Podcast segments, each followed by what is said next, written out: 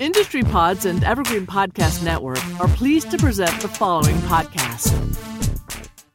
This content is for informational purposes only. You should not construe any such information or other material as legal, tax, investment, financial, or other advice.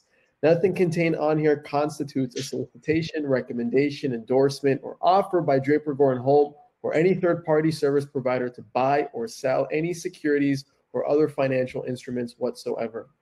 And uh, we have an awesome uh, media partner, Blockchain Radio, where you can catch this recording on afterwards, and you can also catch our YouTube t- our YouTube channel. Excuse me.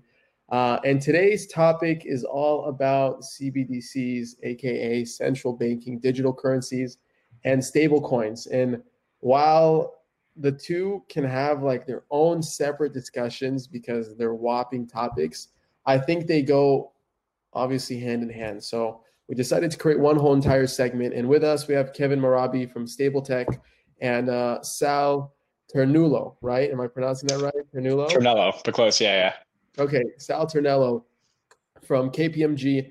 Uh, Kevin, Sal, go ahead and introduce yourself so we can start with Kevin and then Sal, you can take the stage. Yeah, uh, I am Kevin Mehrabi. Uh, I am CEO of a company called Wealth Chain, uh, which is coordinated with a couple other companies in the Tezos space uh, through the Tezos Stablecoin Foundation and the uh, Tezos Stable Technologies Ltd. Uh, that's a decentralized project uh, that has to do with uh, three main areas. one is stablecoins, assets, what we're going to probably talk most about today. Uh, and then the others are uh, transactions through Tezos Exchange, Tezos.io. And I feel like kind of it's all culminating toward uh, uh is building out this part for the Tezos DeFi space that's lending. Uh, and that's Tezos.finance, Tezos Finance, or Tezfin, we call it. Uh, so that'll be the, the big project for Q1 of 2021. Uh, and we just announced last week that we added our second stablecoin. That's uh, EtherTez or ETHTZ. Uh, that to accompany our first stablecoin, which was USDTZ, the first USD stablecoin on Tezos. Uh, and any day now, we'll be launching TezX Bridge, uh, and that would uh, enable very less frictionful transactions between ERC20 tokens and those stable coins and, and ETH itself to these stable Tez coins, um, ETH Tez and USD Tez, and more that will come later. So cool. And, and what are you drinking? Coffee. Show us, show us, because you're you're no. Well, now it's just a little milk in it, but fine. All right. I'm fancy. Nice. Mm. Oh, fancy. Okay. Yeah. So, it's not, it's not instant coffee. It's not it's not your uh, Keurig cups, Mike. You, you quality press. Yeah. Tezos, okay? It, it's a uh, French. Uh, you got to wrap, right? Nice. awesome. Thanks, Adam, and and uh, appreciate everybody jumping on and taking the time to connect today. Um, so I'm over at KPMG, co-leading our work around crypto and digital assets. Um, I've been here for two and a half years. Prior to that, was at State Street um, in an emerging technologies role focused on everything emerging tech for them, which was robotics, public cloud adoption at the time, um, enterprise applications largely on Fabric and Chain.com and early Corda implementations. Um, but our work over at KPMG now is focused largely on crypto um, and increasingly over the last 18 months on central bank digital currencies and stablecoins. Um, and we've had, you know, especially over the past six months, just a complete pivot in terms of the dynamic around both of those conversations. Um, obviously, being a large big four firm, we serve a number of traditional financial institutions, payment service providers, um, and, and critical market infrastructure, whether that's regulatory or supervisory or whatever it might be. Um, and so it's it's interesting to see, you know, kind of where we stand at the end of this year and, and looking at a number of the different projects that we're involved with and what the forward outlook for Q1 and Q2 looks like, which is exciting. Um, and, uh, and I think a testament to a lot of really, really hard work that a number of different product technology companies and organizations building like Kevin and team. Um, so it'll be a, it'll be an interesting and exciting start to 21. Um, but looking forward to the conversation today with everybody. Awesome. And just so we dive right in, I want to start by reading some headlines that I came across that have been announced across different publications over the last few months because I think they're super critical in understanding because we have a, mix of people listening, right? Experts, the people who are just learning about CBDCs and stable coins and, and all that. But uh, news came in today actually from the block that the Swiss Swiss National Bank and the operator of the Swiss Stock Exchange are actually looking to test a wholesale CBDC with commercial banks backed by its own reserves. Okay. Coindesk reported earlier this month that Citigroup CEO Michael Corbat uh, said his bank is helping governments around the world in creating CBDCs. The block reported that the, that the Bank of France is experimenting with CBDCs. The Decrypt reported that payment giant Visa has proposed a method for offline digital currency payments. Even the US Federal Reserve has pub- published several statements around CBDCs.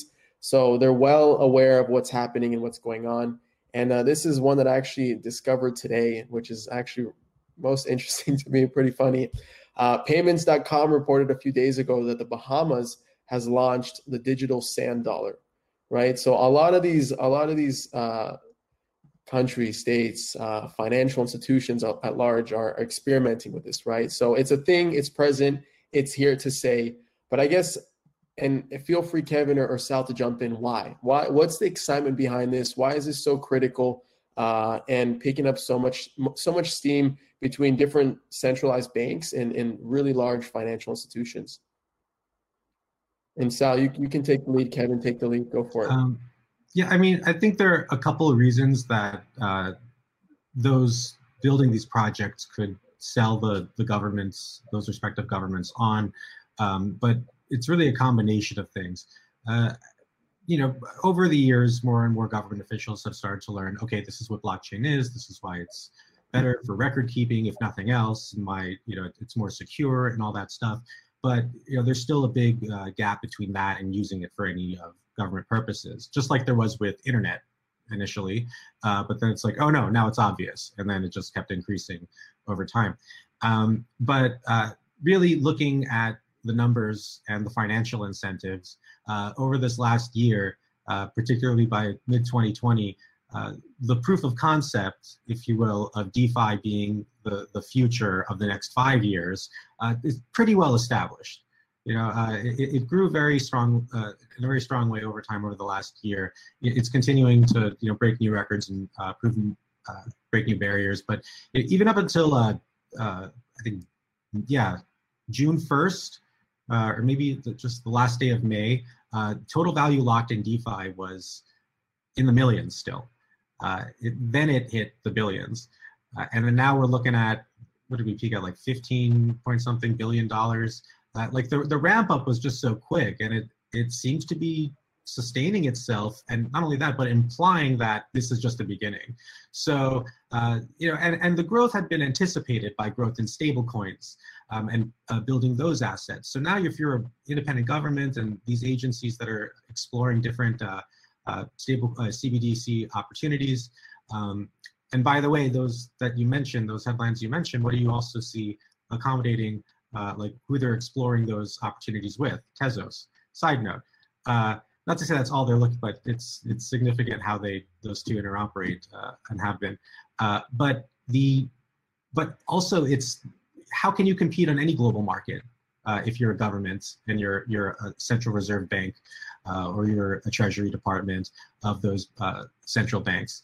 You you have to compete in the commercial and investment uh, finance world, um, and if this is obviously going to be a significant future of it, uh, and all the other signs we can talk about and sit here all day talking about, like PayPal adding it and oh such and such might add it soon. We've been we can say that every day for the last 10 years we've been talking about stuff like that. But but really now it's like like the proof is in the numbers um, so now it's like okay we can either be take our time and just get more confirmation of this as we have been doing and just again and again get more and more confirmation and realize we're behind or we can be ahead of it.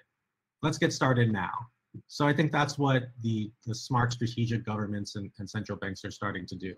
Um, when you just like a mid cap or small cap investment firm is going to look at crypto before the Goldman Sachs of the world because you're, you're more scrappy at that point. You have more of an upside. Yeah. Go ahead, Sal. I see you nodding your head quite a bit.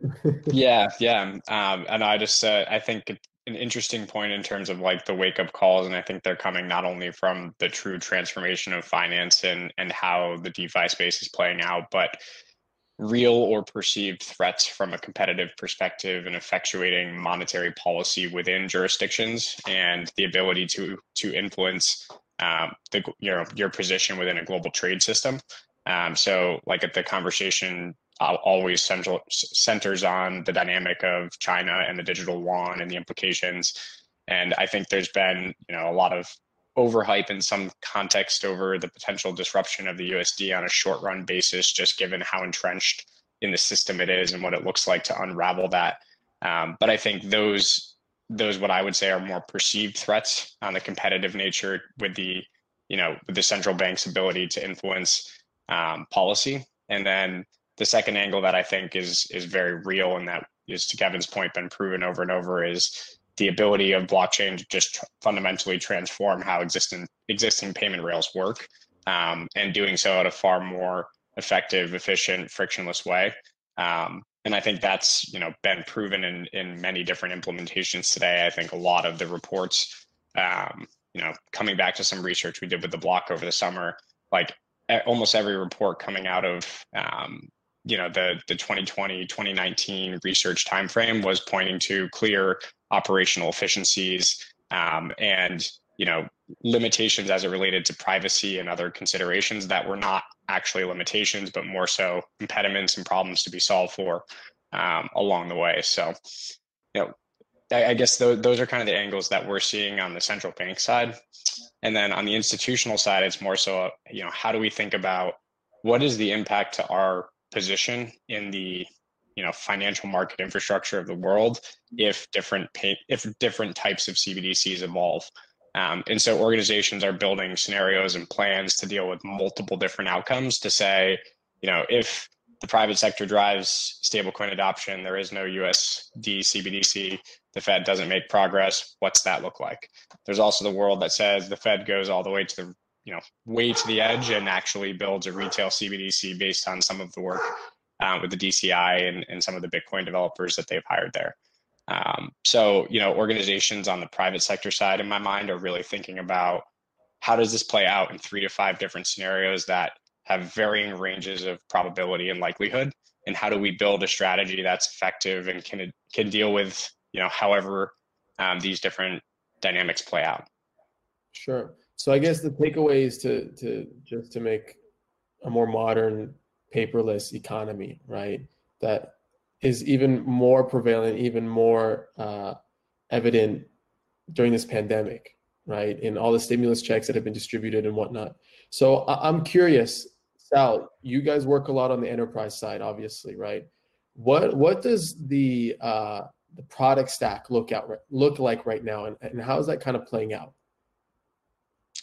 Yeah, so uh, it's a it's a good question, and it's I think in the last year a major and market difference in terms of like maturity of the space um, is the fact that a number of different organizations and product companies have gone through the cycles with early pilots and experimentation with central banks and have refined product technology stacks that serve either wholesale or retail implementation models, which um, often does not at this point focused on the ledger system. Like there's there are obviously successful pilots on now three primary permissioned ledger systems and obviously also gra- gravitation towards permissionless adoption tezos being in the conversation um, frequently when we're, we're having these discussions. Um, so it you know our point of view and, and again the, the views i share today are mine but kind of where we're coming from is thinking based on the work that's been done in early implementations, we'll probably continue to see progression on the permission blockchain side using Fabric, Quorum, Corda um, from the, the vendors that are driving those products technologies um, around the underlying ledger. And in the future, we'll probably see a gravitation towards permissionless networks. It's a proving point, and I think once we see a tip and and some central banks actually start actively um, building on a permissionless protocol and using that live. And maybe Kevin could correct me if that's happening today and I haven't seen it. Um, you know, I think we still think that's several years out. I saw you smirking for a second. What do you know that we don't? I don't know anything about that. Everything I hear is, is the same when it comes to uh, the central bank digital currencies, which is that there are explorations going on. Um, I, think when it comes to, because there are like two sides to this. It's like there are, we think of governments, we think of like their adoption and embrace, and like with central bank digital currencies, and we think of their regulation and how much they're going to hold uh, things back or doing so unknowingly. Um, both are exploratory in the end because they're afraid to jump too fast, too quickly. Uh, but then it just comes to the point of like cost benefit. It's like, okay, even if there's a 5% chance that like there's an opportunity here, we're, we're a central bank, we're a central, uh, uh, you know, uh, uh, Federal Reserve or something. It's like, how much of our budget are we going to commit to being prepared at ahead of this so that we actually come through it in the right way? Um, but then it's like, at what point it's like, okay, now we're going to act on the recommendations because this is right. How do we know that? Maybe it is right for the moment, and then things change. You know, like you need leadership that's also very much coming from this, um, that understands how it works. Uh, so I, I, don't know. Which at this point, it's like unless Andrew Yang becomes, you know, Treasury Secretary or no, Chairman of the Fed, like I don't really see that happening too soon. Um, they want to let things prosper. They want to let things kind of grow on the independent private sector end. But like they're watching that just like like as a as a trial study, right? Like why, why not watch that in these little micro economies that are independent of our federal bubble, uh, which is very consequential to all of our careers, there's as politicians and uh, you know government workers and everything um, and to the country and you know what if there's no turning back on this? We want to get it right. I don't think we got it right any other time in our history when we altered our currency. Uh, so how do we know we're going to get it right this time? Um, so like you know there's that kind of fear uh, and just inheriting the problem um, which is always the case that uh, stymies a lot of uh, progression on a on a federal level um, uh, despite how how you know progressive certain uh, jurisdictions can be. Um, but you know, so we'll see. We'll see how so, it goes. I, so I've been seeing the same headlines for those same countries since like like the the spring. You know, I'm just like, okay, well, what else? Where where are you going with it? Right. So you guys kept name dropping Tezos, obviously in the in the development mix, right? And different different currencies that these institutions are are looking at, right? Why? And and I and I ask this as like a as a person stepping outside of the crypto space to which I live and breathe every single day, right? But why why Tezos? Why is Tezos that one thing that a lot of these institutions, Sal, that you mentioned, that there's been development around Tezos, and Kevin, you're seeing being like a Tezos, uh, a Tezos. I want to say like positive freak, right? You have the poster in the background. You're building on Tezos. What is it about Tezos that is so interesting to these institutions? Uh, I wrote about this uh, uh like in 2019, that was like my biggest article was why financial institutions left Tezos. They just might not know it yet. Uh, and really, I mean, I think I can even reduce what I said back then. So just if more than anything else, uh, it's it's the on-chain governance. It's the knowledge that this thing will, this organization, this community, this connection of developers and nodes, uh, this code base and the applications, of course, built on top of it, uh, they won't be at risk because there's some risk or by extension of the risk of uh, uh, hard forking the network, hard forking the blockchain. Because even if it's just like a few developers here fork and move on and that becomes a, some other thing, well, sometimes the whole trajectory of your blockchain project depends on a couple developers, you know? And if, if it's something it, like so weighty that they're willing to hard fork, then maybe that shows problems with the underlying blockchain so this is, um, you know, it, it makes the whole asset volatile to build on top of uh, a hard fork prone blockchain. Um, and, and, there's, it's very difficult to mitigate that risk and at the same time say, no, no, that's what democracy is. No, it, it's more just like there's no government, and anything goes, you can do whatever you want, which is a good thing, first of all. Fragmentation, hard forking is a good thing uh, because it, it does have some benefit of uh, uh, spurring off innovation in innovation areas that wouldn't otherwise prosper. Um, it allows for that independent initiative, uh, but it's also the most volatile, turnovery, uh, uh, you know, uh, more prone to not lasting than anything else. But on the other end of that, just like in every industry, like our our smartphones, we have you know like an iOS ecosystem, something counter to the fragmentation prone uh, system, which would be Android in this analogy. Uh, and it's like, and there's a trade-off there. It's like, but there's some, the good part of it is that it's this united ecosystem that can uh, move together. Now, as opposed to being controlled by a single company, it's nonetheless more democratic because any baker, any validator of the network can propose a protocol upgrade. You know, change the whole identity of the blockchain, right? Uh, and people can vote on it. They can uh, discuss it in a democratic fashion. There's an exploration period where it, it, runs on testnet, and then ultimately a general vote with all the bakers. Um, and you know, it's not just yes, and proposals can be rejected as well. But a person who puts out a proposal for a protocol upgrade that gets rejected is not really in a position to hard fork. Just like somebody who loses an election or a policy proposal isn't going to break their, you know, their, you know, uh, uh, association with the United States and secede uh, their territory. Uh, it's it's just part of the democratic process. You know, if you believe you're right and your protocol proposal was rejected, well then uh, history will show that, and then you'll have gained political credibility uh, to fight the next day. Uh, so there, there's some capital there that that exists and keeps going uh, no matter what happens. Um, so but really Tezos is the only thing that does that. It's and those that are trying to do some sort of an on-chain governance system or or claiming that, uh, I feel like they're they're missing the point in that it's not really done like in, in necessarily democratic fashion. So um, so that uh, that the strength and the growth uh, and the largeness of the Tezos community right now um, and going forward, uh, you know, creates a sense of network effects. Um, in that, like, you wouldn't you wouldn't hard fork it or, or do a new on-chain governance thing because that's kind of the point like it, that it's all united in one ecosystem. So it's like, I don't know if Ethereum is going to be around and be the Ethereum of I know today, tomorrow, if I'm a financial institution, but I know Tezos is going to be Tezos. Um, that is, I think, underlies everything else because even if you were to say, well, this technology isn't there yet, like it's on Ethereum, and that thing isn't there like it's on Ethereum, um, you know, we could say there are many things Tezos has that Ethereum doesn't, but the point is that can change because of the on-chain governance. That can change. Uh, and not at the, the will of one person or a group of people or people who are just sort of backward, you know, back end influential in what they say is a democratic system. This is actual democracy. Um, and it keeps getting more decentralized. The protocol proposals are coming from more groups uh, and you know working together. And we're getting more efficient at it too. You know, it used to take like six months for another protocol upgrade. Now we we you know did the Delphi Delphi upgrade, and then now we're jumping right into Edo um, and we're in the middle of the Edo vote right now. So um, it's uh, it's pretty cool that uh, you know, and, and, I think more and more people are seeing that over time, and then that just keeps the network effects going.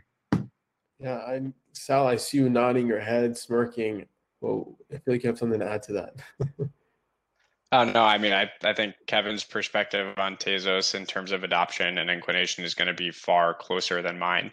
Um, you know, naturally being at KPMG, our our viewpoint on the enterprise institutional side is a little bit, you know, more conservative just based on the nature of organizations that we work with, us being one of those. Um, so, you know, the the only thing that I would say is in the in my purview of kind of the the Tezos discussions has been on the product technology side from the organizations that are building in some cases ledger agnostic approaches, but with a strong affinity and inclination towards Tezos on a forward basis. Um, and I know that some of those product technology companies have deep roadmaps and pipelines with central banks doing largely um, continuation of expo- exploratory work, but some pivots towards produ- productionalization. Um, so, you know that that's the angle through which I've I've seen Tezos is on the, the, the technology product side serving central banks and Tezos being part of that conversation. Um, but I would say that the the viewpoint that I painted before in terms of timelines for permissionless blockchains and central bank digital currencies is you know was aggressive if anything i think realistically we're on a five year run until we see that type of real experimentation in a meaningful way um, and it would still only at that point be experimentation. My personal view is probably more a decade away from having central bank digital currencies operate on permissionless public networks if they ever go that way. Mm-hmm. I think it'd likely be a hybrid implementation model where they own and govern their ledger system within, you know, node infrastructure that they control within that banking system. Um, and then can po- probably write or interact with public chains to leverage the immutability and state functions of those networks. But um, even maintaining a higher degree of governance over critical functions like minting and burning um, is something that you know I, I think is going to continue to be a requirement of the central banks in the future. Um, and the governance piece will determine you know how far governance comes on public networks will determine the likelihood of central banks to use them if they can effectively govern and control all of the facets of the system that they need to. Um, but I think right now they feel a lot more comfortable, obviously, given the state of adoption and the, the ledger systems and implementations that people are pursuing uh, with permission chains. So, hmm. interesting. And this kind of like obviously dives into the stable coin side of things. Both topics, like I said in the beginning, go hand in hand, right? So I, I kind of want to dive into that side considering the time we have left. So obviously stable coins, they can be a discussion uh, focused on volume growth, use cases. We can, we can dive into that. But I, I want to talk more, Kevin, you talked more about the DeFi projects happening, right? And mm-hmm. you also recently made headlines with Stable Tech and, and Decrypt. Was it this week, last week? Yeah, last week. Last week. Tell us, tell us more about that. Yeah. Uh, uh, before I kind of dive into various other topics. Yeah, one more, one more, uh, just to put a pin in the CBDC stuff uh, that I was on just before I forget. The uh, like I would say, look at the small like island countries to be the first ones to adopt it, the ones who have the lowest at risk. Um, and just like they're so much more nimble, they can try this stuff out, and they have more upside from you know those who walk in and say, "Hey, let's do it." Uh, like, yeah, sure, why not? And then that'll be like a test run, I think, for larger and larger nations before necessarily France or Germany or the United States will start doing it. That's. AKA the Bahamas. Yeah, yeah, but even the Bahamas might wait. So, so like, wait for like the Marshall Islands or Micronesia or um, you know one of the M's islands. Yeah. uh, but yeah, um, so yeah, Ether. So yeah, we have uh, so StableTez uh, is the family of assets. These te- uh, Tezos stablecoins.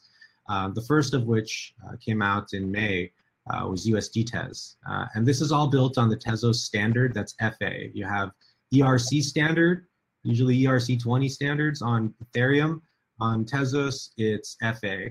Uh, FA12 is pretty dominant. Now we're moving towards uh, FA2, uh, and these are all backwards compatible with each other. So, um, yeah. So, uh, but EtherTez is the second coin, um, and that's going to enable trading on the same systems uh, that USD Tez is traded, Dexter, Dexter.exchange, uh, and QuipuSwap.com, which is coming out.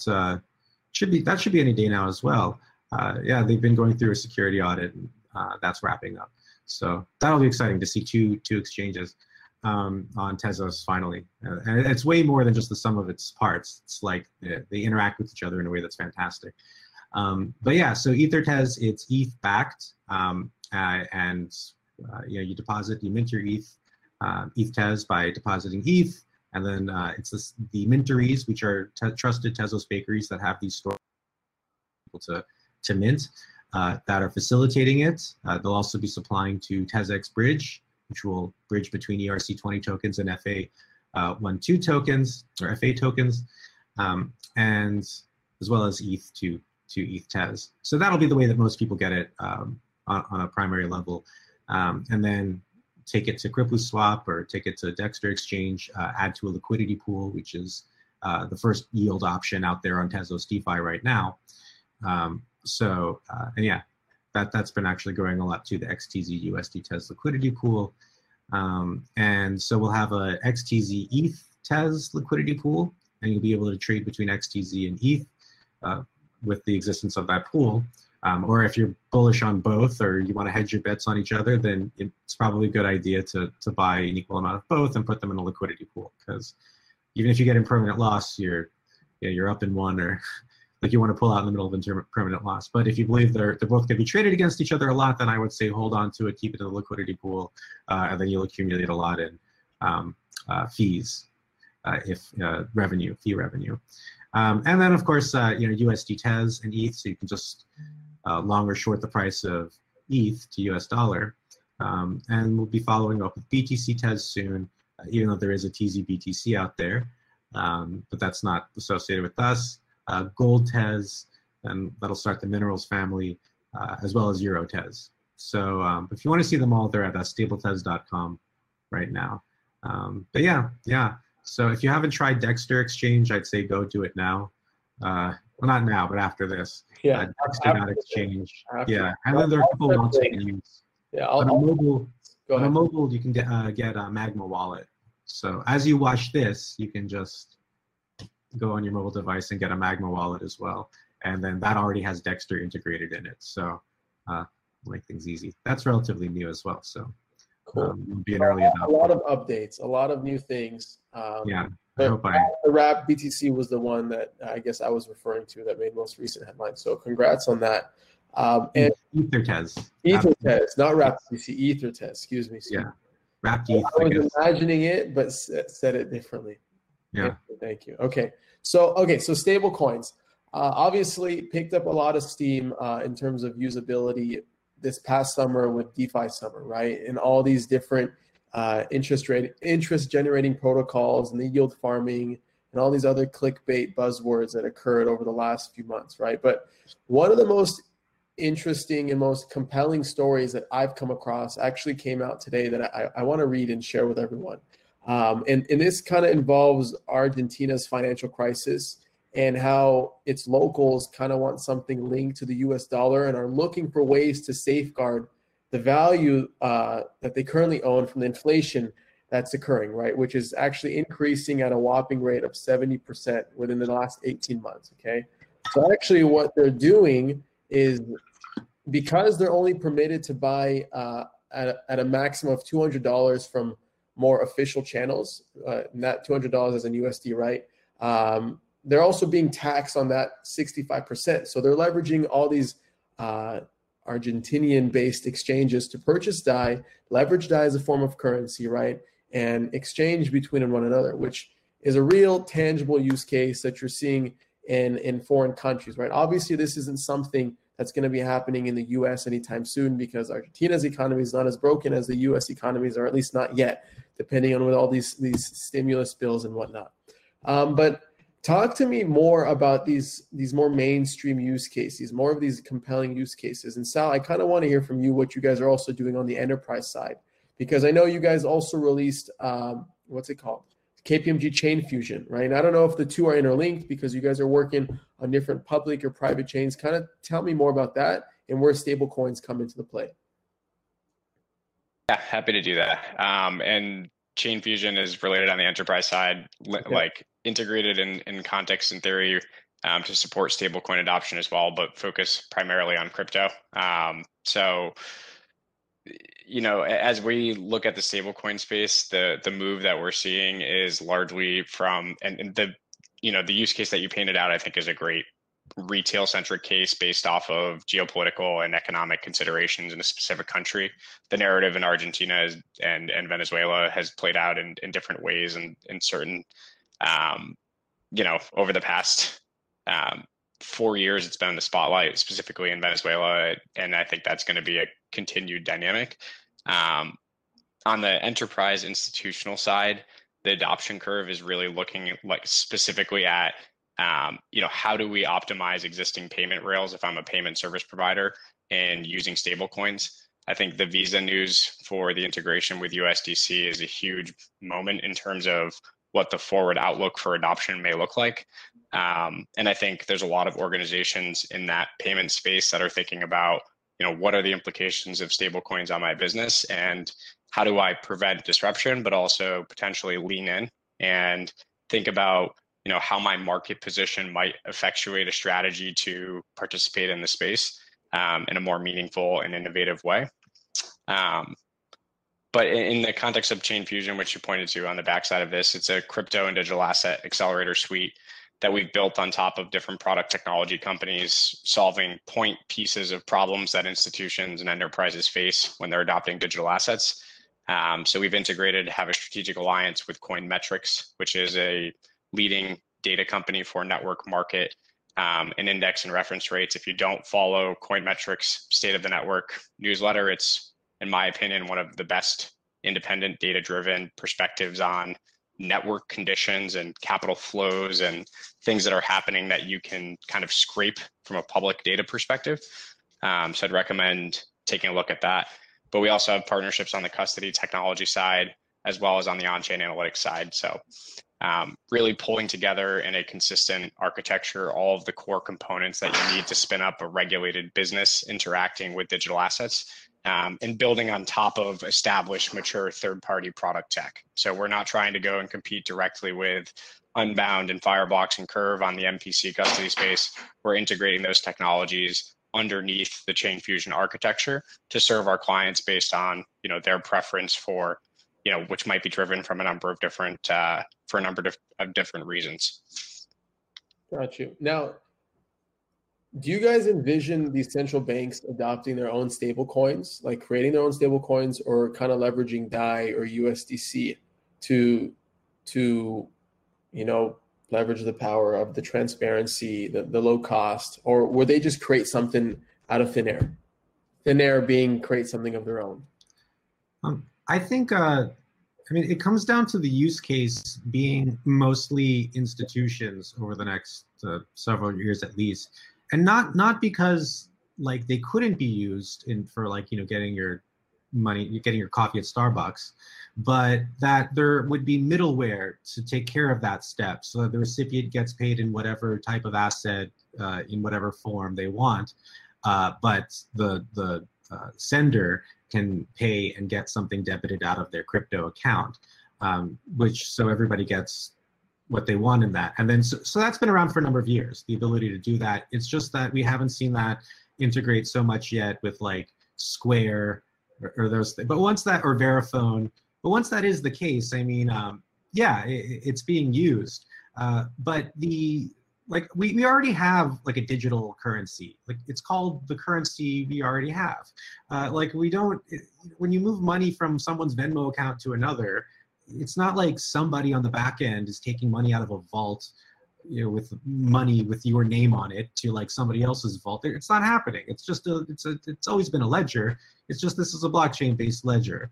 Um, so um, I think this is like how I explained it. I think to my parents, so they finally understood. They're like, "Wait, so do I have to like pay for stuff in a new way, or what?" Yeah, it's like, no, no, you're just gonna do what you've been doing. Nothing's gonna change on your end. It's gonna be the same digital ways you communicate. It's just the stuff underneath is gonna be different, but you're not gonna care about that anyway. They're like, oh, okay, and then they just start thinking about every digital, every technology transition that was modular that they had ever seen in their lifetimes which was a million. And then it's like, oh, okay, yeah.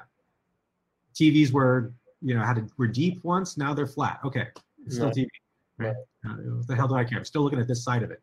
Right. Uh, no, I, I, hear you. That's a good point. So I, I wanna I wanna dive into the QA for a moment, uh, and this one specifically for Sal. Okay, so which is getting more traction or speed? And I'm assuming it's on the side of stable coins, the institutional or retail banking side of things? So on the, I think there, so until recently, until maybe the last 12 months, it had largely been driven through a lot of sophisticated crypto native organizations that were trading, making markets, starting to contribute to the rise of kind of the summer of DeFi. Um, and so you saw the massive growth, 500% in terms of stable coins issued this year, um, going, you know, leading over 25 billion now. Um, and then I think on the institutional side, it's really just been more recent. Again, I come back to the the Visa and USDC headline. Like that's a significant moment in terms of alignment and movement forward. Um, and I think the PayPal move in partnership with Paxos, um, providing, and I know that Kevin pointed to that, everyone points to that, but in terms of making this real for your parents, like you know the number of people that i've engaged with over the past six weeks that know how to use paypal can operate in paypal don't have to go through a kyc verification process again for any other application and or any other download like the easiest user adoption experience is taking something they have today using it exactly the same way with the exact same experience but allowing different optionality and benefits to the user and so you know that venmo paypal UX dynamic is going to be a significant driver in terms of the adoption curve. And that's going to come largely on the retail side. So I think now we've kind of hit this point in, in the maturation of the space where there's significant institutional adoption, and we can talk about that all day. It's the premise of our business, but the retail side is explosive. And that's not only evidenced by the edge of exploration in DeFi, but by adoption of fintech companies serving you know generations outside of those that may you know align most closely historically with crypto interesting. Uh, before, before we wrap up i want to kind of give you guys a chance to say uh, more about your companies where can we learn more where can we find you online? Uh, we can start with kevin and sal and then go to sal. Kevin go ahead. Yeah you could uh, follow me on twitter. It's uh, at k mehrabi. Uh, just go by my name. Uh, stable.tech is where most uh, the projects are. Well, that's kind of the gateway to all the projects we've been working on. Um, and uh, uh, wealthchain.io is my company's site. Uh, yeah, um, ETHtz is coming out. Uh, well, it's out now. Uh, we'll start to see stuff populate with it this week. Um, and then uh, USDtz is always available. Uh, if you want to mint ETHtz, go to uh, Mintery. You can go to I'll put the link in there. usdtz.com slash oh okay yeah you can go there and then uh, find a mentoree uh, use them uh, they're good if you if you want to get a significant uh, portion of the liquidity pool on dexter or QuipuSwap uh, that's who you go to um, yeah so cool. thank you sal awesome so easiest way on anything work related is linkedin Sal Ternullo names there. You guys can can follow up and message me if you're interested in connecting. Um, and then obviously at KPMG pushes everything for coordinated homepage. If you guys want to dig into the stuff that we put out on crypto thought leadership, central bank digital currency, stablecoin adoption, um, you know, all the stuff on Chain Fusion is there. All the stuff on our relationship with Coin Metrics and the co-developed product that we're we're building um, which is a selfless show. I think we're super excited about what we'll announce in January. Um, it's going to be a major move in terms of looking at networks in real time, understanding you know risks as it relates to um, you know mining pools, as it relates to just behavioral conditions around the consensus process, um, and understanding what is essentially settlement risk on public blockchains, but doing that proactively and in real time. Um, so more to come on that in, in early January, but everything's on the KPMG homepage. And again, for me, LinkedIn is easiest. Perfect. And guys, thank you so much for your time. Thank you so much for uh, for for sharing your knowledge, for for discussing more about stable coins, more about CBDCs. Uh, and before I let you guys go, for everyone that's tuning in for the first time, uh, I want to kind of take you in through the next part of blockchain and booze, which is actually my personal favorite, uh, the networking session. So before I let Sal and Kevin uh, break off. Right now, I'm going to end presentation mode, and we're all going to distribute to these really colorful tables where we'll be able to bounce from chair to chair and uh, meet for everyone that's been tuning live to Blockchain and Booze today. But before we do, you got to make sure you have your cameras on and your mics on the second I end this presentation mode. So cameras on, mics on. Otherwise, you're going to be really confused. Guys, thank you so much, and uh, we'll see you next week which is going to be the last blockchain and booze of the year. So we're going to do a really fun one with Alon, Joseph, uh, and the Draper Goren Holm team. We're going to do a holiday inspired, inspired one. We want to hear from you guys. So be sure to come back next week, uh, and uh, we'll see you soon. Sal, Kevin, thank you so much. Thank you. Thanks, Kevin. This has been a production of Industry Pods in association with Evergreen Podcasts Network. Hear this and other industry pods at evergreenpodcasts.com, your favorite podcast app, or listen at industrypods.com for your number one virtual conference podcast experience.